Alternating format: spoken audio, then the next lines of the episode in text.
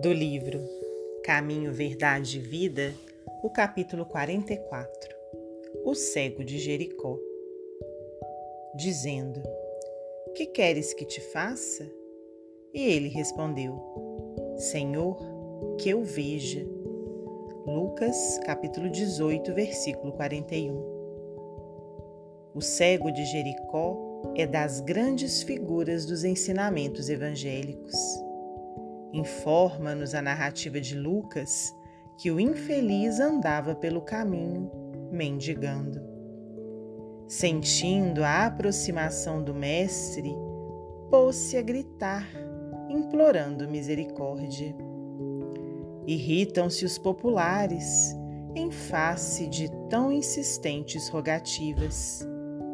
Tentam impedi-lo, recomendando-lhe calar as solicitações. Jesus, contudo, ouve-lhe a súplica, aproxima-se dele e interroga com amor: Que queres que te faça?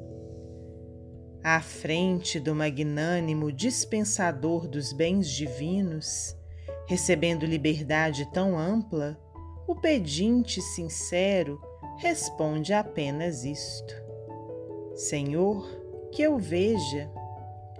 O propósito desse cego honesto e humilde deveria ser o nosso em todas as circunstâncias da vida.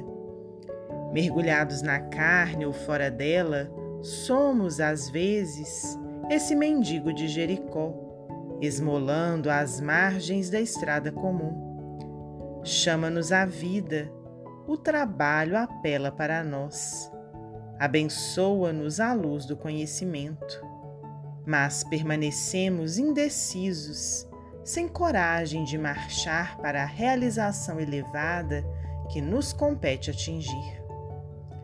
E, quando surge a oportunidade de nosso encontro espiritual com Cristo, além de sentirmos que o mundo se volta contra nós, induzindo-nos à indiferença, é muito raro sabermos pedir sensatamente.